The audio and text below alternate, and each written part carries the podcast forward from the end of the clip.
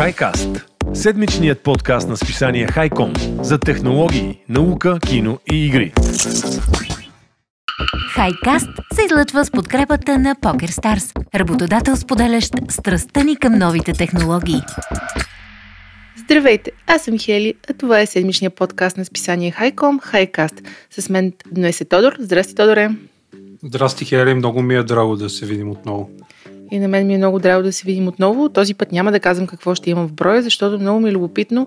А, дали има новина за Елън Мъск, Б, дали има новина за Apple. Така че, мили слушатели, може да залагате, ще имаме ли новини за нашия любим Елън или няма да имаме и дали ще си говорим за Apple в този епизод или ще го пропуснем. Ако останете до края, можем да ви гарантираме много интересни новини, както и доста добри предложения от света на филмите и игрите. И така, Днес Стоян го няма, няма да имаме минутката и часа на Стоян, но mm-hmm. не можем да пропуснем да благодарим на нашите приятели и партньори от PokerStars, благодарение на които този подкаст достига до вас. Както знаете, международната компания прилага кариера в различни професионални сфери, технологии, маркетинг и прочее и прочее. И в бележките към епизода ще намерите информация за кариерния им вебсайт, така че ако си търсите нова работа или просто искате да разгледате, кликнете там, не се знае дали пък няма да е бъдещия ви работодател. И така, часът на Тодор. Mm-hmm. Започва сега. Отново взех палката на Стоян. Радвам се за което. Благодаря, Хели, че аз ще започна. Това така чувствам се горд. Привилич, както white privilege в момента да започна първи. И новината, която съм подготвил, този път няма да е за космос, ще бъде за Китай и как един град, малък китайски град, Швега, разбира се, планира да построи една офшорна вятърна ферма, офшорна, т.е. не е като тия фирмите, които укриват данъци, ами е ферма, вятърна ферма, която се намира извън брега в морето, така да се каже, която ще е толкова мощна, че ще може да захрани цяла Норвегия. Представи си хели колко голяма ферма. И Става дума за едно граче Чаджоу, което се намира в китайската провинция Гуангдонг. Та там ще се бъде построена тази офшорна вятърна ферма. Общо взето тя ще произвежда наистина повече ток, отколкото всичките норвежки електроцентрали взети заедно. И, както казах вече, ще могат да захрани цяла Норвегия с ток.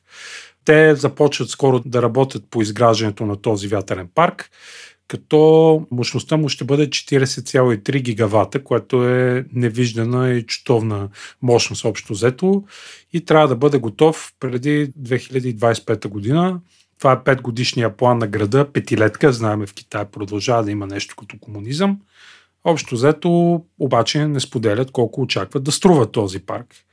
Планираното, защото той ще бъде наистина много голям, той ще се намира не е близо до брега, нали, влизаш да се къпеш, подсикаш с пояса и гледаш вятърните турбини, а то ще бъде на разстояние между 75 и 185 км от бреговата ивица и ще се намира в Тайванския пролив.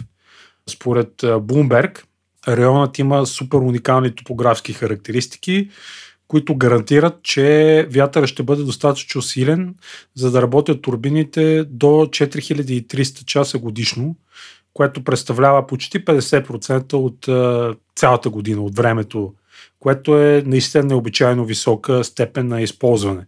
Те вече на 17 октомври Китай разбиха друг а, рекорд, да припомня, ние писахме за него, когато пуснаха една 13,6 мегаватова вятърна турбина, която е само една, обаче е рекордна хели, а, защото диаметъра на ротор е 252 метра и тя специално я пуснаха за 20-я партиен конгрес на страната. Знаме, то мина наскоро. Избраха отново Си Цзипин, ако не се лъжа, за лидер. И общо взето Китай се оформя като лидер при тези вятърните мощности. За миналата година са пуснали над 17 гигавата.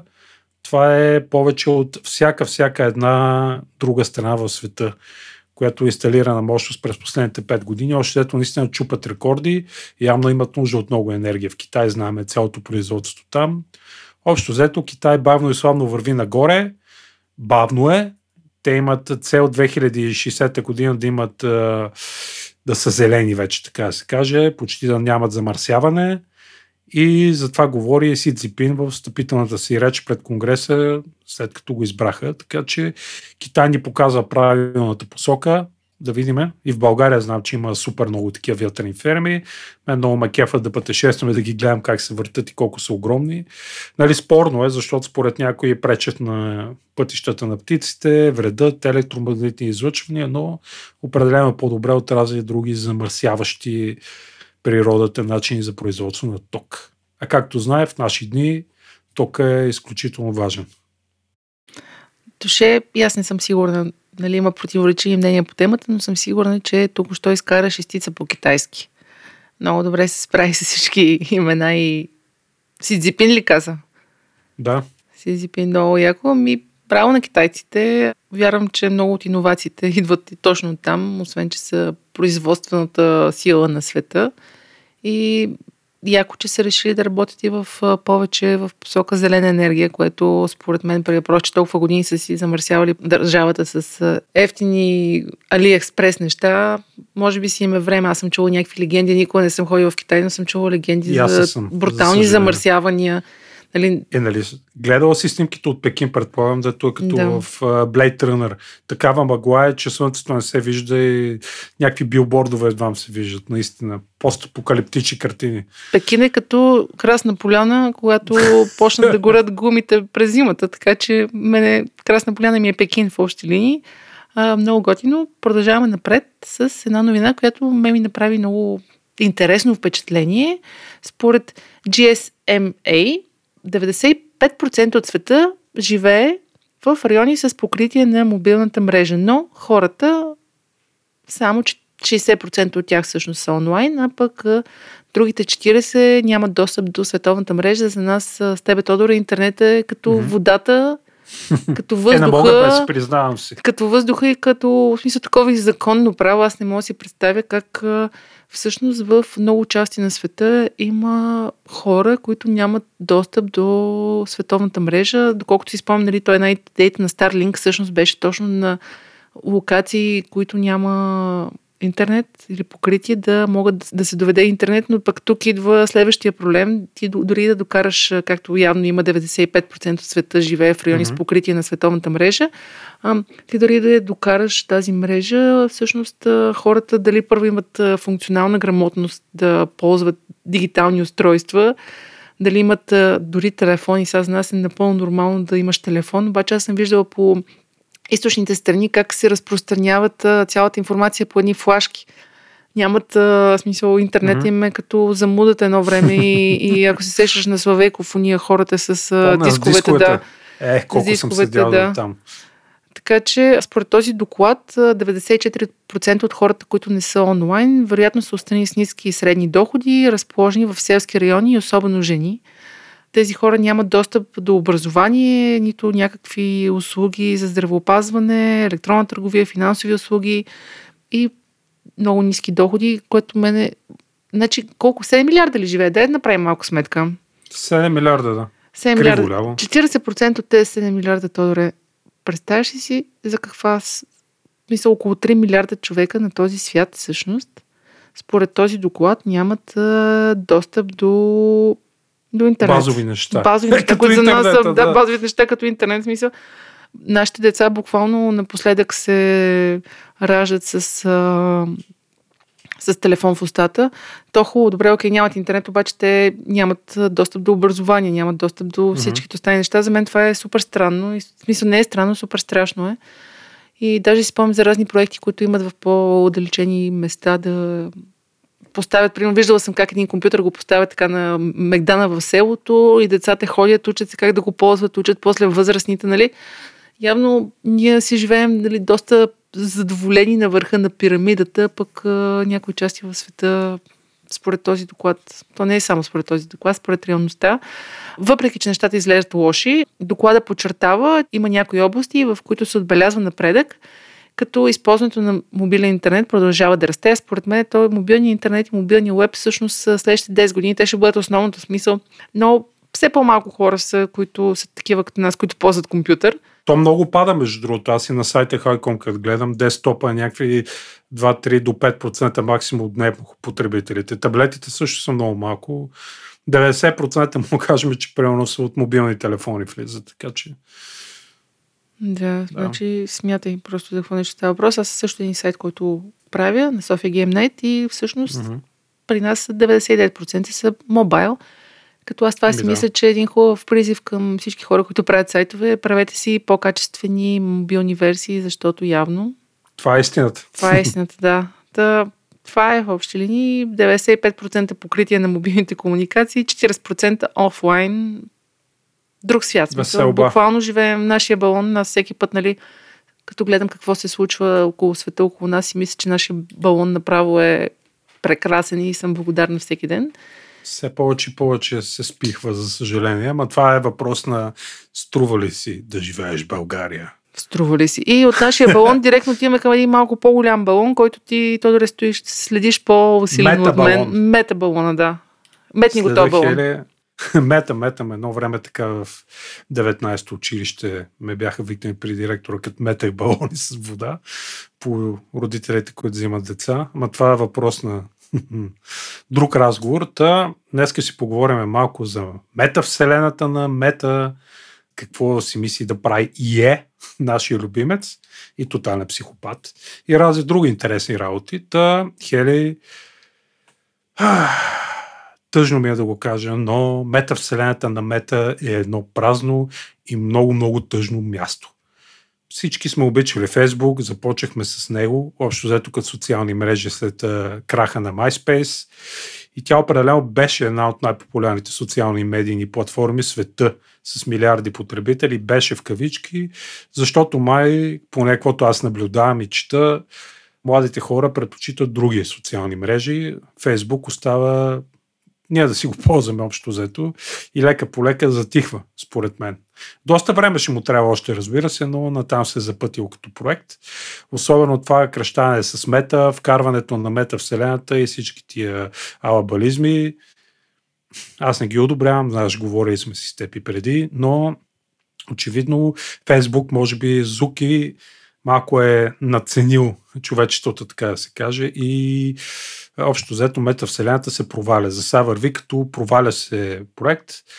Виртуалната реалност Horizon Worlds също не се справя много добре. Според един нов доклад и ново проучване, почти никой не прекарва много време в тази свят Horizon World, като потребителите, да кажем за непознатите, всеки се създава виртуален свят, евентуално хора идват при тебе да го разглеждат, да общувате, комуникирате, може да се направим хайком свят, в който да водиме подкасти и така нататък, но тези светове седат празни, като междувременно конкуренцията, така да се каже, Second Life и VR Chat, които са доста по-стари, имат едновременно доста повече потребители. Това го признават дори самите служители на Мета. Проучването е на Wall Street Journal, разбира се, реномирана медия общо взето служителите на Мета рисуват една апокалиптична картина, че никой не иска да играе Horizon Worlds. Казваме, то дори е безплатна мета вселена. И общо взето компанията искаше да има 500 хиляди активни потребители месечно, които посещават всички тези виртуални светове, но както може да се очаква, тези цифри не се сбъдват. Вече са ревизирали плановете си и числото е около 200 хиляди според статистиките вътрешните на Фейсбук, вече мета, повечето играчи не се задържат след първия си месец в Horizon World и мета отбелязват постоянен спад на активните потребители от пролета, когато обявиха продукта, което нали, на фона на милиардите, които се изливат вътре, не е много добре. Общо взето, само 9% от световете са посетени от повече от 50 играчи и другите никога не се посещават от никой друг, освен първоначалния създател, което крайният резултат от всичко това е огромни постещи цифрови земи, цифрови пустини, така да кажем. Дори Questis, това е един специален свят, който Мета създаде като част от маркетинговата кампания на Super Bowl, е доста голям провал. Има супер, супер малко посетители. Общо взето вътрешния доклад завърша, че с празния свят е тъжен свят. Тук отварям една скоба, че Quest 2 всъщност шлемът се продава изключително добре. За тези от нашите слушатели, които не знаят, това е каска за виртуална реалност, която обаче технологията е вътре, т.е. само слагате каската, не ви трябва компютър и сте вътре в виртуалната реалност. Има магазин с достатъчно игри и приложения. Готина има много приятни игри. Препоръчвам Вейдър, в което влизате в кожата на Дарт Вейдър за една много интересна игра. Разбира се, шлемовете Quest може да се използват и с компютър персонален, ако го включите с кабела, който е в комплекта. Но според проучването на Facebook да продължиме, повече от половината шлемове Quest спират да се използват от играчите след 6 месеца след първоначалната активация, което също не е яко. Ако някой има член Quest 2, който не го използва, може да го дадете. Ние си скефиме много в редакцията. И общо взето това е. Мета се проваля и сега се мятаме към нашия приятел Е. Или Кения Уест, така да се каже. Годината продължава да бъде изненадваща. То е тоталното психокения, продължава се вихри и през 2023 година ще видим какво се случва с неговия нов проект. Той обяви, че смята да закупи социалната мрежа Parler и вдъхновението продължава да се викари абсолютно необоздано и той иска да създаде своята самостоятелна вселена. Хели, сега тук е момента да споменем и нашия приятел кой. Вдигайте шотовете. Илон Мъск, припомняме, той обяви, че ще купи Twitter, след като се съдиха, сдобряваха, влюбваха отново, в крайна сметка купува Twitter и до година ще има много интересно съревнование, така да кажем, Илон Мъск с Кения Уест и Тръп, който мисля, че прави собствена социална мрежа. Голяма борба ще има ще се опитат, може би, да забият финалните пирони в ковчега на Мета, така да се каже. Но според The Rolling Stones, още миналата година Уест, не групата, разбира се, медията, Уест е подал доста заявления за запазване на търговски марки, като двете най-интересни от тях са и Ecosystem и Easyverse. Изненада, нали? Те запазват, освен това, доста различни артикули, разнообразни услуги, като например храни, напитки, дори магазини за търговия на дребно и онлайн присъствие слаш магазини, които са брандирани с името на Е. И екосистем и Easyverse всъщност представляват визията на рапъра за самостоятелно предприятие, и по този начин той ще брандира супер много неща, всякакви продукти в неговата глава, които се вихрят. Повечето от нас сме виждали снимки как се носи по улиците Е в последно време, развода му с Кардашан, различите му други там изпълнения, като се беше кандидатирал за президент. Още взето той си създава някаква собствена екосистема, така да се каже. Той има собствено училище, пре-кей, което е до 12 клас частно училище и той иска да го разшири до университет, да има частно училище университет, в рамките на които неговите хора да открият млади надежди, които да имат голям потенциал и да работят в неговите компании и да подпомагат неговите начинания. През миналия месец, през едно интервю с CNBC, рапърът намекна, че неговата вселена ще позволи на Запада да има по-пълен творчески правен контрол върху свързаните бизнес дела. Явно мисълта на Е не тече много плавно на какво да се прави. През това, което е преживял, чудно е, че и тия неща може да направи. Ще видим дали неговата божествена визия за света ще намери почва, дали ще се развие по-добре от Мета или от Twitter – ще видим. Хели, ти какво мислиш за ИЕ? Аз съм в шок, че има училище смисъл. Няма какво да кажа, ще човек. Учи, да. Просто... Ме ми... Пере го съчмата, не му се клати дъската цялата ограда. Какви лафове имаше за такива? Не, не, той човека си има път живота. Просто това за гимназията малко ме шашна. Божествен път. Потвърден е, божествен път. Потвърдено ли, че ще купува социална мрежа? Той Тръмп със собствена социална ами, мрежа. Ми, много се шуми за Тръмп, така че очаквам да се юрне. Освен сега, нали са BFF с uh, Илон Мъск, освен Мъск да го пусне обратно и тогава да не прави собствена мрежа. Who knows? Какви хора се събират на едно място, представяш си? Аз да. бих отишъл на вечеря с тях. Тръмп, Илон Мъск, Кейни Уест. Аз. И още да, двама-трима и само е така ще само какво стана Факт. тук. Между другото, не знам дали видя в нета на снимка, циркулира вчера, как Христо Стоичков, нашия велик футболист, цъка голф с Доналд Тръмп. Стига бе, кога? уикенда, да, да, да, уикенда. И двамата бяха готини такива, и двамата с фанелки такива брандирани, нали, Доналд Тръмп, DT, а нашия HS. Ама това е някакъв фейк според мен. А, не знам, сигурно са цъкали там и са се засекли в Майами на хубавите голф игрищи с снимане. А, Ти май ме разби, просто не знам. А, в инстаграма на Христо Стоичков мога да видите снимката за слушателите. Че човек, докато, докато го казваш, аз си го отворих да го видя, това не е шега. значи очаквам Стоичков да се кандидатира за президент. В смисъл, И ще е по-успешен от сегашния. или за депутат, не знам, в смисъл, каквото там реши. Най-малкото, да. Най-малко, най-малко. Добре, няма да влизаме повече в политика. Успех на божествената мисия на Кени Уест. Няма да следя с интерес, няма да те лъжа, че не ми е много интересно. То, то новините сами ще ни намерят, знаеш. Ние сме хайком. Всичко Да. технологично яко идва при нас. Така е, така е. Иначе за метавселената аз се замислих, какво не ми харесваше Second Life? И Ясно. има огромен свят там, беше почнал много се развива с малко апдейти, с Мгм. инвестиция там. Е една платформа, която всъщност работи много добре. Включително фирми почнаха да я ползват. Много концерти имало в Second Life. Какво ли не се е беше, случвало? да.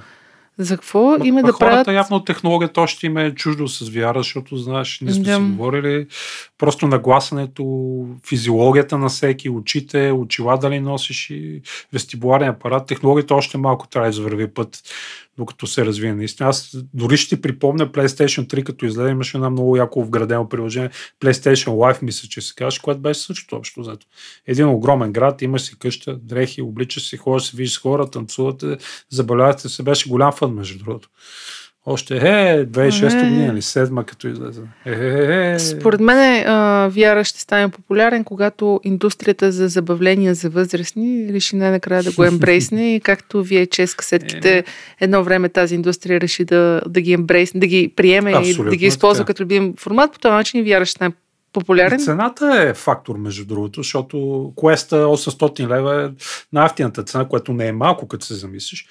Но според мен AR очилата имат по-голямо бъдеще, както бяхме цитирали и Тим Кук, защото не губиш връзка с света около тебе, което е много важно. Така е, така е. Хора, не губете връзка за света около вас. Това е много важно. Играйте си VR игри, да, аз препоръчвам.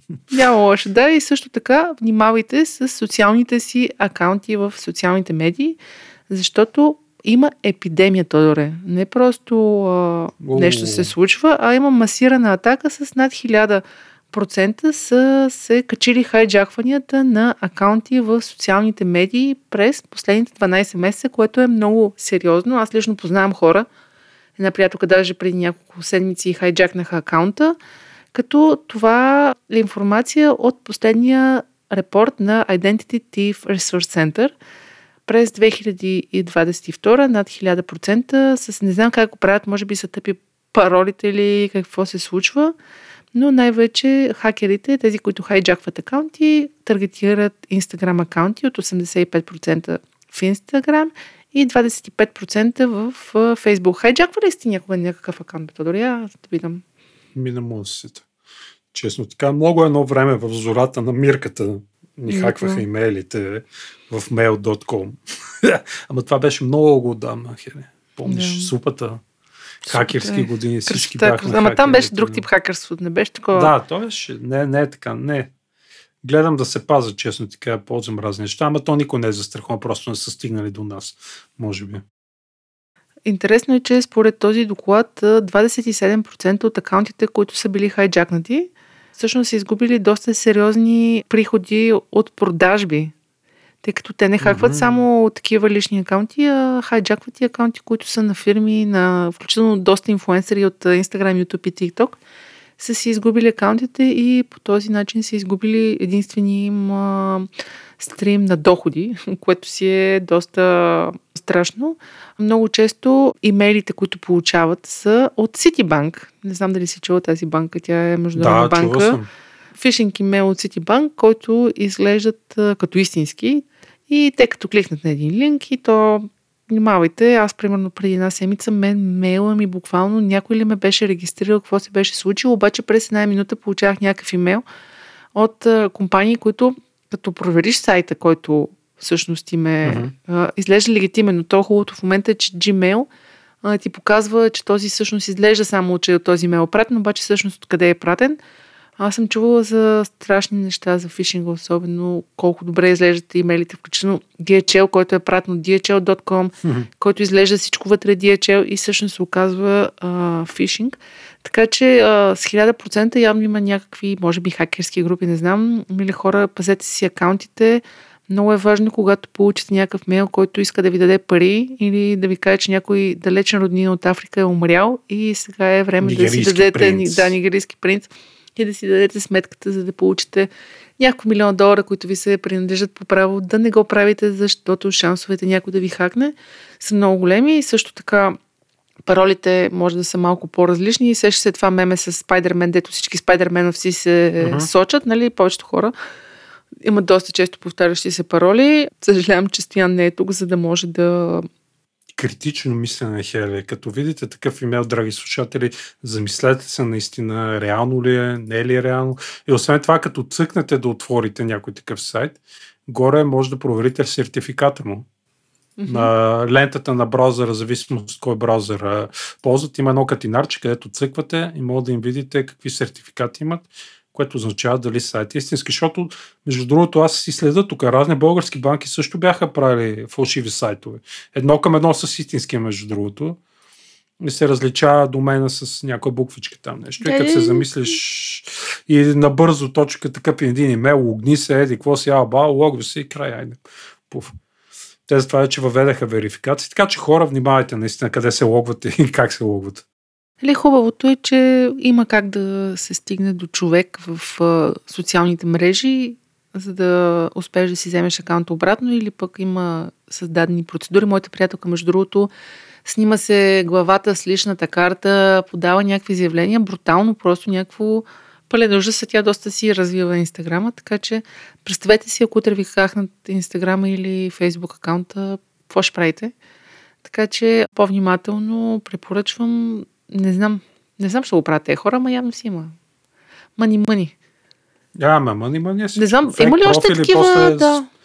Спават а, с фалшиви новини, пък ако имаш много, а, както се казва, страници такива с много потребители, твои, хакват и страницата, бе, въобще мръсна работа.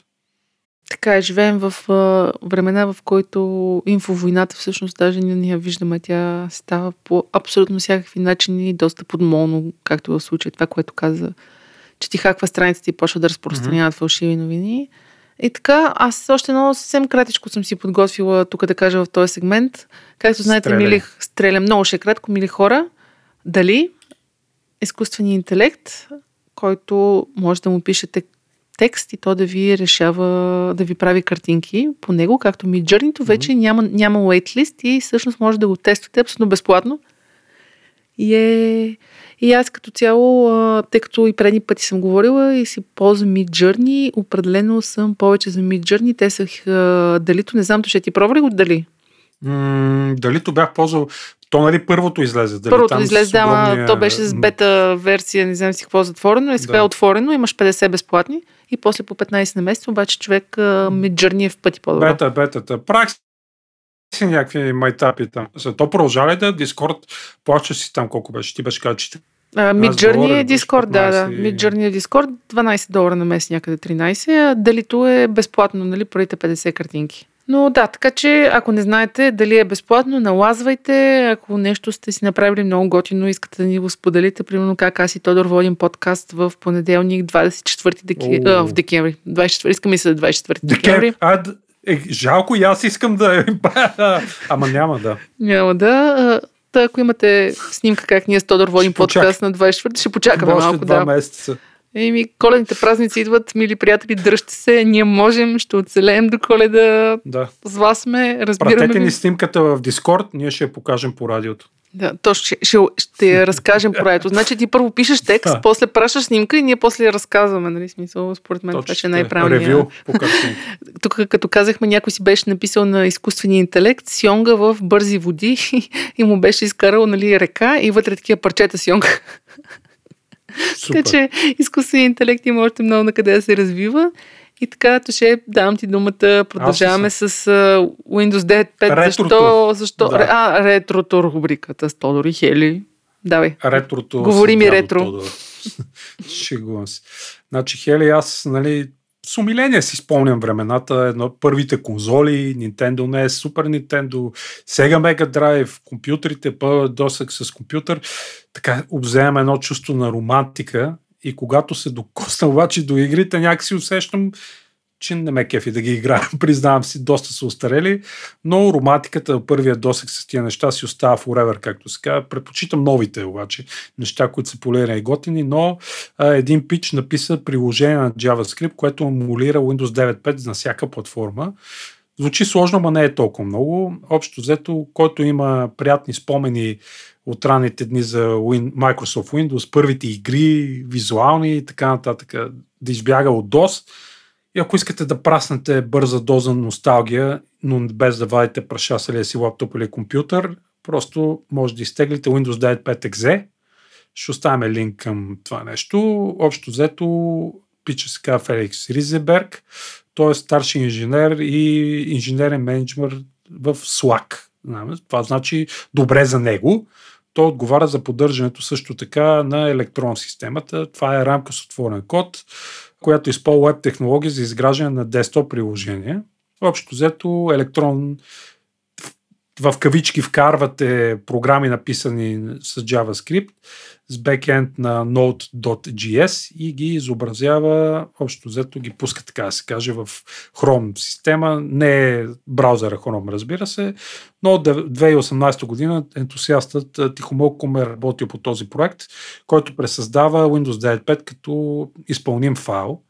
Много е готин, аз го пробвах, супер як е между другото. Най-новата версия е Windows 9.5 3.1.1, излезе преди 10 на дни някъде. То работи на Windows, macOS и Linux и има специални версии 32 битови, 64 битови и ARM такива. Програмката е малка, лекичка е между 200 и 300 мегабайта, в зависимост каква ви е платформата, на която искате го ползвате. Например, тествах на macOS, Monterey и емулира доста добре Windows 9.5. Разбира се, то точно копия на Windows, така че някои бъгови нестабилности си ги има.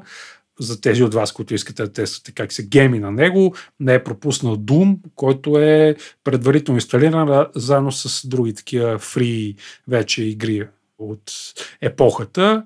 Класиките също са тук мините, пасианса и така нататък. Те са в менюто Start. Знаете си Start Programs, Accessories, Games и вътре ще ги намерите тия неща. Знаеме, в българските учреждения без пасианс не се живее, така да се каже. Също така MS Paint има, Notepad, калкулатор в същата папка. Много е готино, машината на носталгията, така да се каже, така че хора, пробайте Windows 9.5 мога някакви игрички там си качите да цъкате, което е много, много, много яко. Още една бърза новина тук ще е. Аз само Тодоре, преди да мъкнеш тази новина, защо подявалите някой иска да емулира Windows 9.5? Аз честно си съм носталгия, ама чак такава да право правят. Е, защото 16. На модерните компютъри няма как да го качим, Хелия. Не всеки пази тия штагите, пък и те да са в работещо състояние. Предполагам, народ че го направя и сега, който се замисли да цъкне Windows 3.11 и го свали, нали? Windows 3.11, Windows 9.5, нали? Супер култов беше 9.5. Аз още си спомням, като излезе, беше на 20 дискети или беше 30, или не си спомням. Баща ми, още бяхме малки тогава, разбира се, 95-та година, тръгна да сгубява нов компютър за него, дънни платки, работи, коти, с кеф му помага, изгубихме го и преинсталирахме то тъпо Windows сигурно 50 пъти за един уикенд, петък, събота неделя. Оказа се, че дъната платка дефектна да смених и по всичко беше наред, но хубави времена. Абе, хубави, хубави времена, ма бавни. Предпочитаме си Windows 10, малко е нов, да си игра на PlayStation и така нататък. Та другата новина е свързана, че вече потребителите на Android могат да реагират с емотикони на съобщенията, пратени от iPhone. Значи вече може да си размеяме с Стоян и с Хели, SMS-и и безплатните SMS, така наречените, и да може да си емотиконираме, така да се каже. Знаме до сега текстовете те... съобщения. Е, емоти... Чакай, че даже не мога да кажа, го емотиконирам. Емотиконираме. Емотиконираме. Емотиконираме. Да. Ето, Аз емотиконирам, ти емотиконираш, ние емотиконираме, вие емотиконирате. Да. Не мога. Много е сложно Измисляме нови, нови думи, дръсни пълни клечица, нали? Като баланс сме. Изпращането никога не е било безпроблемно, винаги стават проблеми. Аз тук с приятели, като си размеряме, пикселизирани видеоклипове, месенджер, като пращам дори Фейсбук, снимките също правят проблеми. Общо взето, като ми пращат смс на Android, те, съобщенията не са сини на iPhone. Нали? Зеленото SMS, сини балончета са като са iMessage. Нали? Free общо взето емотиконите обратно не излизат. Ако аз пратя на Android GA емотикони, сложа в съобщението, например палец нагоре или сърчице да лайкна, Android го превежда, т.е. няма емотикон, ами текстово описва емоджито, така две точки, thumbs up, две точки, нали знаем и така нататък, което не е готино. Google се опитва да поправи това. Изправяне пред безкрайно предизвикателство от Apple, така да се каже но догонва така се каже, непрекъснато вкарат нови актуализации, емотикони, които отговарят на Apple-ските. Общо взето може вече да се вграждат YouTube клипове в съобщенията и така нататък. Та Google се надяват Apple да направят и те да тръгнат лекичко на някъде и да се срещнат по средата за някакъв компромис в името на потребителите. Техническата точка на спора, така наречените Rich Communication Services, RCS. Това е стандарта за съобщения, който Google настоява другите партньори да го приемат. Този формат RCS се справя с прикачените файлове и медии доста по-добре от SMS стандарта, така да се каже, което е нормата, знаеме, за комуникации между мобилните телефони. Работата, разбира се, е, че Apple си има собствен стандарт, вече който казахме iMessage, който по подразбиране като детектне друг iOS, iOS устройство, дали е таблет, компютър или телефон, праща нали, такова съобщение, не SMS. И за сега Apple имат нулев интерес към преминаване към RCS, така че съобщенията се губят в то превод между платформите. Общо взето, миналия месец Google мисля, че и публичен призив отправи към Apple, писахме го това, да промени стандартите, така че съобщенията да се превеждат и транслират добре между различните платформи. Тим Кук за сега отхвърля идеята, така че безисходицата продължава, но Android все пак вкарват някакви такива компромисни емотиконите поне да излизат. Ще има какво стане, нали? То знаме всичко, има кодиране на съобщенията, всеки си има някакви секюритита. Ще видим, Хели, но поне за сега някой емотикон, ако пратя тъм зъб на той ще го получи. Добре, искаш да кажеш, че само в емотиконите в общи линия за крайния потребител е разликата. Еми да, не излизат емотикони, прямо ако ми пратиш някаква снимка, няма да я получиш и ММС, примерно ще получи. О, боже неща. мой, няма да получиш да. снимка, която ще реша да ти пратя по СМС вместо в чата на Фейсбук. В Viber, Или да. в Viber, смисъл. О, май гад. Не да. знам, то е как ще живеем в такъв свят, в който няма да, пълна съвместимост. Тъжно ми е на мен, ама какво да направя? Ще пуснем една сълза с Тодор след края на подкаста. Но следващата новина, мили хора, е, че в София има една страхотна изложба, yeah. и която всъщност е посветена на един от любимите ни светове, светът на Star Wars. Тодоре. Ох, oh, yes. Не oh, знам yes. дали чу за това, но чу, до чу, чу. 5 януари 2023 година в София Тех парк не толкова далечна галактика, а всъщност място, което е доста близко Много яки до нас. неща стават тех парк, между другото. Така, съм фен на мястото. Та там има изложба с експонати от Star Wars, които са част от една от най-големите частни фен колекции в света. Като а, тя се казва Unofficial Galaxies и е подредена в сграда Експерименториум, какви странни имена имат в този тех парк. Между другото, това са същите пича с динозаврите в военния Знам, парк. да, да. Аз даже ги познавам и съм работила по един проект а, с тях. Много, а, динозаврите са много яки, много се забавлявахме с децата. Ми, туше, аз нямам деца и да ти кажа, не ме забавляваха, но Star Wars бих отишла да го И видя. аз бих отишъл. в- Добра идея ми даш за събота. Та експозицията, която е оценена на около 100 000 евро, има ландспидера на. Люк Скойлокър в пълен размер. Може да го поязите сигурно, така жуп, жуп, жуп, да повика.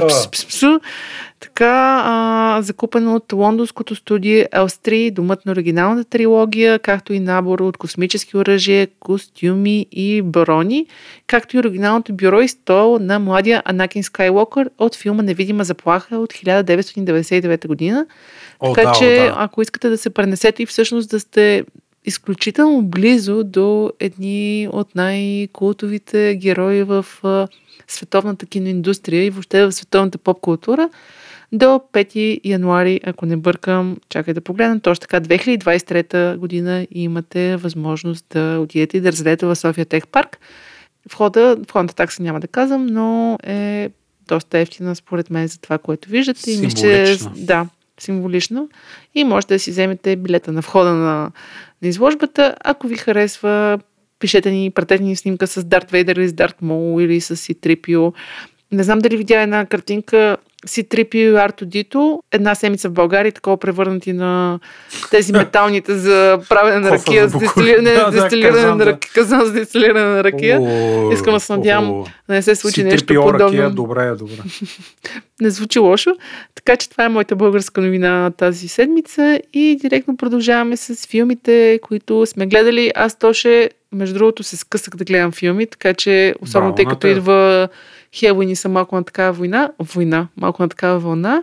Но ти а, да почнем с този, който и на двамата ни се засича, Периферал. А, разкажи малко Периферал, повече. Периферал, да. Периферал, окей, да.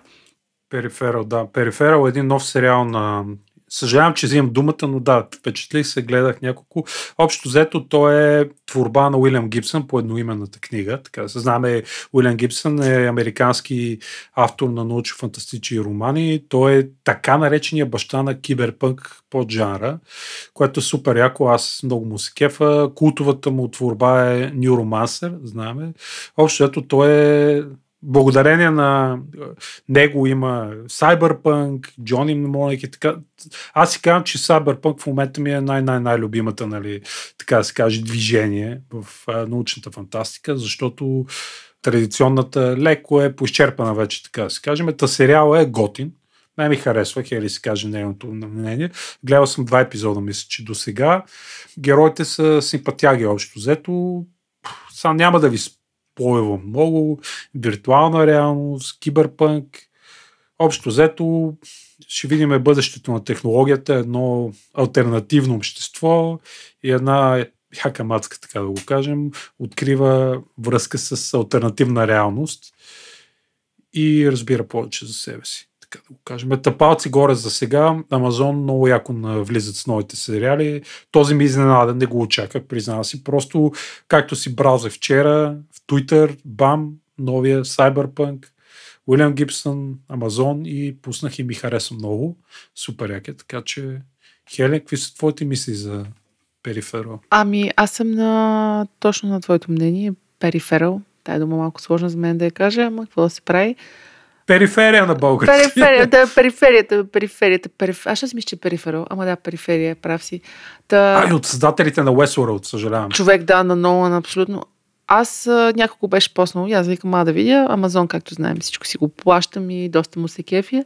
И съм впечатлена.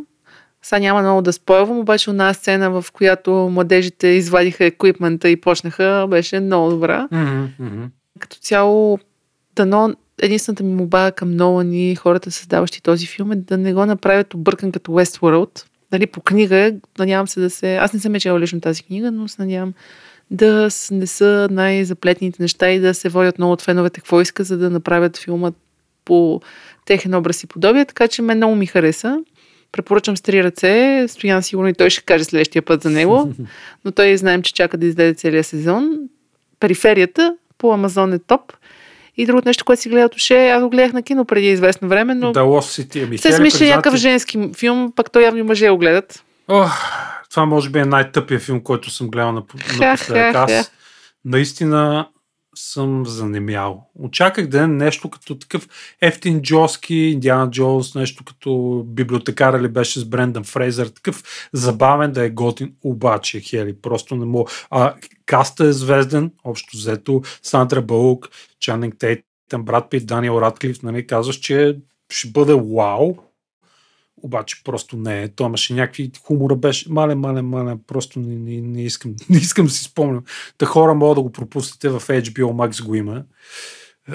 Не знам кой би му харесал това, признавам си хер. Мисля, гледал съм страшно тъпи работи с приятели сме справили Lay Movie Night, мисля, че и ти си присъствал едно време, като ги правихме тия неща. Нищо. Но това е прекалено тъпо дори за Lay Movie Night, според мен.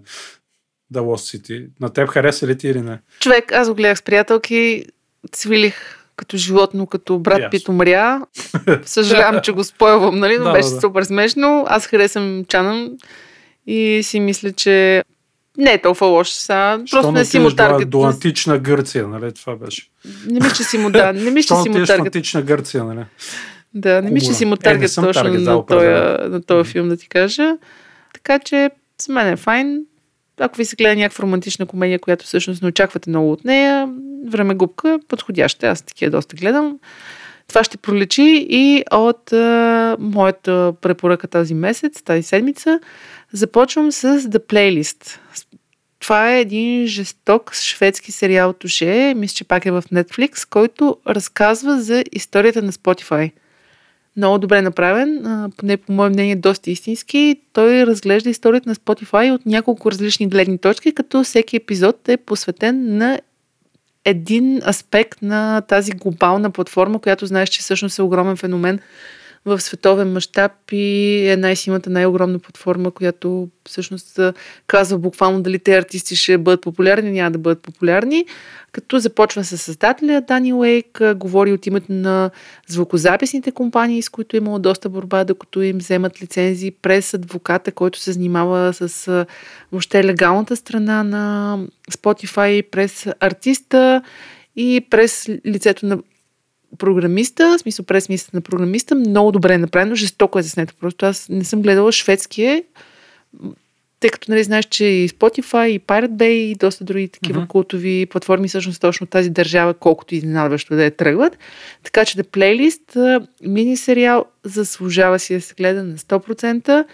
Другото, което искам да препоръчам е The Watcher. Това е един сериал тип разкази с неочакван край, в който младо семейство купуват къща и започват да получават ни странни писма. The Watcher мен много ми харесва. В него участва любимия ми Боби Канавел, или Чанавел, Канавел може би се казва, Номи Лотс и още куп други известни артисти. Доста трилър.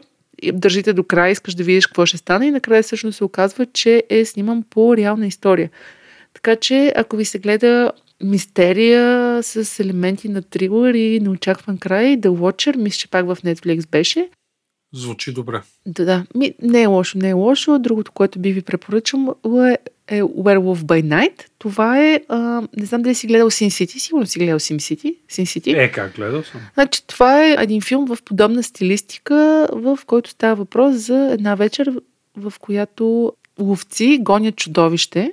Доста добре е заснето, мега интересно е. Мисля, такова комиксово е. Има много интересни обрати. Абе, като цяло Werewolf by Night, перфектен за този Хелуин. Препоръчвам ви да го гледате с този мексикански актьор от твоята майка също. Не знам дали, а, как се казваше Мгм. точно. А, Гаел Гарсия Бернал. Много добре играе. Та, разбира се, и тук е с неочакван край. Мега яките сетинги. Ако си падате по игри, по Sin City, въобще такъв тип комик стилистика, задължително не го пропускайте. Това ви заклевам. Гледайте го. Другото нещо, което гледах е The School of Good and Evil. Право се скъсах. Така, просто да гледам, в която участва прекрасната Черли Стерон. Аз просто искам да съм тая жена. Мега красива е. В общи ни става за вечната битка между доброто и злото. Един магически свят, в който има училище на добро и зло и едни неща се случват между тях. Злото се опитва да поквари доброто, има любов, има драма, има магия. Като цяло двучасово забавление за хора с по-малки деца и семействата им. Мисъл за просто за примерно ако детето ти е 7, 8, 10 годишно, тинейджър, че малко по-малко, да го седнете да го излеете заедно, нищо страшно няма, доста добре е направено и пак казвам, Черлис Терон хора. Тая жена е магия. А, Мишел Йон също участва, тя знаеш от Игър и Дракон а, и още доста известни хора, включително Лоренс Фишбърн, аз бях така, че нали, той е приказка. Така че тип, може би, Хари Потър доста се доближава, малко по спектакулер, както се казва. И продължаваме. И последното нещо, което ви препоръчаме, Ghostbusters Afterlife. Не знам дали го гледате това. Аз даже не знаех, че излезнал по Не, не, не, стриминг не, платформите. Еми, човек, аз съм огромен Къде го гледа, фен. ако не Ами, мисля, че го гледах в Netflix. Или в. Netflix, или в HBO, Аз в съм едно от двете. фен, Бил Мъри. О, о, о. Аз съм болен Това фен. не е този женски феминистки. Не, не, не, са това е новата серия, всъщност е, да, с а, внуците на Хара Уеймс, този, който играеше учения. Сеш ли се онзи с училцата? Да, да, да. За жалост, Харал Рамис е починал преди няколко години, но те все пак намират, това няма да спойвам, някакъв начин да го включат в а, филма. Красив е, мен много ми хареса. Накрая поревах човек, не мога повярвам, че ревах на Вовци на духове, но а, готино са го направили. Има намигване към старите филми, има много елементи от старите филми. Няма да ти казвам, но ще ти кажа, че всъщност всичките оригинални ловци на духове се появяват, включително и прекрасната Сигарни Уивър, така че ако си падате, има го по стриминг платформите, ще излъжа пак казвам Netflix или HBO едно от двете, гледайте го. Супер сладко е. Нали, не е нещо лоу да кажеш, не сме на по 17, 16, 17, като даже по-малко, като 12, 13, като за първ път сме гледали ловците, но си заслужава. И така, това е от мене. Плейлистата, периферията, Върколак през нощта, Училището на добро и лошо, The Watcher и Ghostbusters Afterlife. Сериозно Yes. гледане. Ама имате какво да гледате после, ако нещо ви хареса, опишете ми. И така, продължаваме с новините от света на гейминга. Игрите. Yes, Тодори Хели. Пиби, защото Мгм. го няма стоям просто. Значи, Хери, първата новина е, че PS5, PlayStation 5 Pro, така нареченото тестовите конзоли, те не са тестови, девкитовете вече са в ръцете на разработчиците. Сега чакай малко, аз съм разработчик, а нямам такъв девкит в ръцете. А дори да имах, нямаше да може да ви кажа за него. Ха-ха. Но, нямам, разбира се, но Тест 2, който е много популярен в Twitter и в онлайн потребител на GTA Forums. Той има доста точни ликове за Rockstar нещата, около Rockstar, например за GTA 6, за Red Dead Redemption 2 и така нататък. Трак рекърда му е добър, така да се каже. Всички смятат, че той е вътрешен в индустрията. Или той, или познавам много отблизко хора, които работят за AAA студията. В една тема, покрай спекулацията за GTA 6, той е обявил, че версиите за, така се каже, средните версии за живота на PS5 вече скоро ще бъдат в ръцете на разработчиците, а в някои от по-големите вече са там. Това не е очудващо, защото PS5 беше пусната преди две години. Те как минаха хели две години от 2020 година. Общо взето, те е толкова малко бройки, за съжаление, на достига продължава при тези конзоли. Никаква идея няма как минаха тези години. И само припомняме, че PS4 Pro беше пусната около 3 години след а, първата версия, т.е. FAT версията на конзолата, така че евентуалното появяване на PS5 Pro на края на следващата година, 2023, общо дето ще следва този добре изграден график, който нали, и Microsoft го спазваха и PlayStation го спазваха с предишните им конзоли, съответно PS4 Pro и Xbox One X. Така че очаквам да видим. Не, че има много какво да играме Next Gen в момента, честно казвам. Аз си признавам, First Party на Sony е невероятно яко. Всичките игри напомпват максимално конзолата, но Third Party заглавията са съобразени с предишната генерация все още, заради десетките, стотици милиони продадени платформи и общо заето игрите не показват този скок, който трябва да показват. Аз си претоплям, така се каже, доста PS4 заглавия от беклога, Meanwhile, на петицата.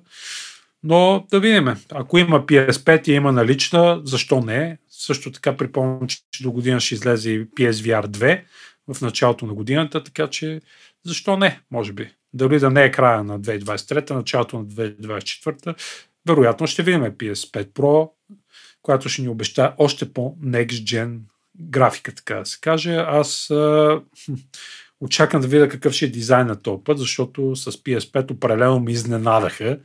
Освен, че е големичка, така да се каже. Нали, успях да сместа някакси в развлекателния ансамбъл, но PS5 Pro, why not, както се казва. И другата новина отново е с PlayStation. Аз само те питам, извиняй, че те прекъсвам, ама за развлекателния ансамбъл да. имаш ли си такова ковьорче? А, нямам, ама не знам. Може би Ти трябва да за си Коледа. едно. да, Супер, благодаря. моля. Това ти е подарък от мен. Ковьорче за Тодор. Развлеката ми е ансамбъл, ако някой му интересно какво представлява, при мене то е Nintendo Switch, Steam Deck, докнати, нали, PlayStation 4 Pro, PlayStation 3, PlayStation 5, Xbox Series X. За сега това ми е... А, и Wii U. Това ми е развлекателния ансамбъл. Така че, ковьорче, чакам Хели. Ще записвам си в тефтера. Втората новина отново е за PlayStation. Те обявиха новия си Pro контролер, така да се каже, DualSense Edge. Показаха го преди това на Gamescom. Не е но, така чак новина, но общо взето подобрява доста стабилно DualSense. Нали, продължава да има хаптичната обратна връзка, адаптивните тригери, но апдейтите си струват за тези от вас, които обичат да имат премиум Pro контролер, състезават се Pro или преминават от компютър, им трябва по-голяма точност. Общо взето цената ще бъде 200 долара в Штатите, 200 евро вероятно в Европа или 200 паунда. Общо взето ще може да замествате бутоните в както искате си пренареждате копчетата по ваш вкус. Доста фино може да настроите чувствителността на стиковете и така нататък. Общо взето наистина много подобно е на Xbox този елит контролера. Малко по-скъп е, разбира се, но по същия начин. Сменяте си бутончета, нагласите си, тонинговате си го както искате. Като форма горе-долу е подобен. Няма сменяем дипад, общо взето но също така много хубава опция за тези от вас, които обичат да играят нали, Street Fighter или други файтери. Както припомняме, заради това пуснаха генерално също така и версия 2 на DualShock на PS4, за да може да се играе с кабел, вързана към конзолата, да елиминира лага при wireless връзката, т.е. много бързо реагира за еспорт. Този път има заключване на конектора, т.е. като включите USB-C кабела в джойстика, той се заключва и мога го извадите само при натискане на бутонче, което е супер яко. По-скъп е с 20-30 долара слаш евро от Elite Series 2 на Xbox. Xbox също пуснаха и Series 2 Core версия без допълнителните бутони за 130 долара, но феновете и маняците на, както се казва, PlayStation вероятно ще си купат. Аз ще се замисля малко. Аз съм си доволен и от розовия DualSense, който имам. Втората версия, супер готина. Е, предварителните поръчки започват 25 октомври. На пазара ще го видим в 26 някъде януари следващата година. Друго какво? Очаквам от Sony аз с голямо нетърпение е, God of War новия Ragnarok. Заточил съм меч, както се казва, брадвата. Една от най-любимите ми игри ще получат дълбоко очаквано продължение поне това, което видях от мненията на специалистите в Twitter и в, в интернет общо дето, много са доволни и играта е феноменална според тях. Има страхотен перформанс. Цитирам тук пичовете от Digital Foundry. Предстои да видим какво ще бъде. Си поговорим малко. Заслужава ли си да играме God of War? Това преди малко, дето удари меча ли беше? Меча ми дрънна в микрофона. Меча ти дрънна в микрофона. Много яко не знам всичките тези апдейти, прота, мота. Аз, ако някой ме пита какво ми е ансамбълчето хора, аз съм с PS4. И нямам намерение скоро да го сменям. Но всеки си има някакво свой начин. Аз тази седмица за мен новината на седмицата е, че Silent Hill идва, новия Silent Hill. Yeah, много Silent Hill. Нов Silent Hill, да. И ще бъде душе в твоята любима Япония. Yes. Което ще оставим линк F. към трейлера Silent Hill F, каквото и да значи това. Според мен това е... Те доста се отварят явно и към този пазар и това може би е причина там да... За мен Silent Hill поредицата е една от първите, които съм играла през живота си, едни от най-култовите игри и също много така... Страх. Много страх. И също така едни от най-култовите филми, направени по игри, защото не много са филми. Аз сега се опитах да гледам Uncharted, мале какъв ужас човек. Едва ми издържах 15 минути. Та Silent Hill в Япония, това е новията версия на франчайза. Говори се, че може да е по-различен от предните туше, между другото. Като геймплей, въобще като геймърско преживяване. Да. да, и но пък Япония, представи си този ужас и в Япония, знаеш, ти си бил там, хората са доста по-различни, така че нямам търпение mm-hmm. да излезе. Ето виж, това бих си купила нов PlayStation, да си играе Silent Hill. и представи си... ще играеш Ghostwire, Мале. също е много яка в Токио. Представи си Silent Hill на VR. Супер. Е, тега, да, да, ще е много яко. Това ще е много яко просто. И другото нещо, което ми направи впечатление тази седмица, открих един друг подкаст, Казва се Digital Drifters Podcast и един от пичовете от Digital Drifters Podcast е направил превод, човек забележи, на всички стари игри, като Марио, Доктор Марио, Метроид, Пакмен, Двоен Дракон, Дабл Драгон, Контра и прочее и прочее. С, можете всъщност да ги играете тези всичките игри на български. Мгм. С емулатори. Изглеждат супер яко, Яко. много приятно са го направили. Сега, нали, нямаме нужда от игри на български, но този случай а, е хубаво намигване към уния ретро години и пичовете много са се постарали. Така че поздравление за Digital Drifters подкаст. Абсолютно, Ще оставя линк а, и можете да станете всъщност бета-тестери. И тъй като днеска по-рано говорихме за романтиката на ретрото и на О. Windows 9.5, а, в София има един много як клуб, казва се Ретроспекция. Той е бар-клуб, в който на три етажа всъщност можете да проследите цялата история на игрите от още 80-те години правят се през Windows 9.5, а, да играете на всичките възможни конзоли, които са съществували до момента, да пробвате същите тези малките електронни игри, които едно време играехме с а, пръсти. Имаше да ловиш яйца с нопагади. Мгм, Всичко може. В смисъл много яко ретроспекция, така че ако не дай си Боже имате носталгия към това време, хващате се, отивате в ретроспекция, поигравате и никога не си инсталирате Windows 9.5 на компютъра. Това от мен да ви го кажа. Абсолютно. И така, туше, май, май приключваме. Да, да, да. А, само нещо може ли? Дигам да, ръка. може 5 Дигам лева. ръка. 5 лева. Ай, 5 евро, че скоро ще Добре. ставаме в Европа. Само да кажа, че любимците ми от Blubber Team, поляците, които знам Белея Сафир, също така Blair Witch, те ще правят ремейк на Silent Hill 2. И понеже Silent Hill 1 правата са в Sony, съвсем скоро очаквам и ремейк от те хубавите Sony ремейкове на Silent Hill 1, така че Хели, очаквани хубави хорър времена, така да се каже. Хубави хора времена. Не знам, смисъл, дано не и в реалния живот, само в игровия А, не, не, не, и, да, в, да, а, и да. в а, филмовия. И така, а, Тоше, благодаря ти за този интересен разговор. Беше ми много приятно да сме заедно. И на мен също. Мили хора, благодаря, че слушахте до края и отправям специални благодарности към нашите партньори от PokerStars, които като нас обичат технологиите, игрите и въобще се кефят на това, което правим. Благодаря ви, че ни подкрепяте вече втори сезон. И ви призовавам, мили слушатели, ако си търсите работа или искате просто да разгледате, кариерния сайт, оставям го в бележки към епизода. Кликнете. Това е. Казвам чао и до скоро! Чао! Хайкаст се излъчва с подкрепата на PokerStars, работодател споделящ страстта ни към новите технологии. Хайкаст. Седмичният подкаст на списание Хайком за технологии, наука, кино и игри.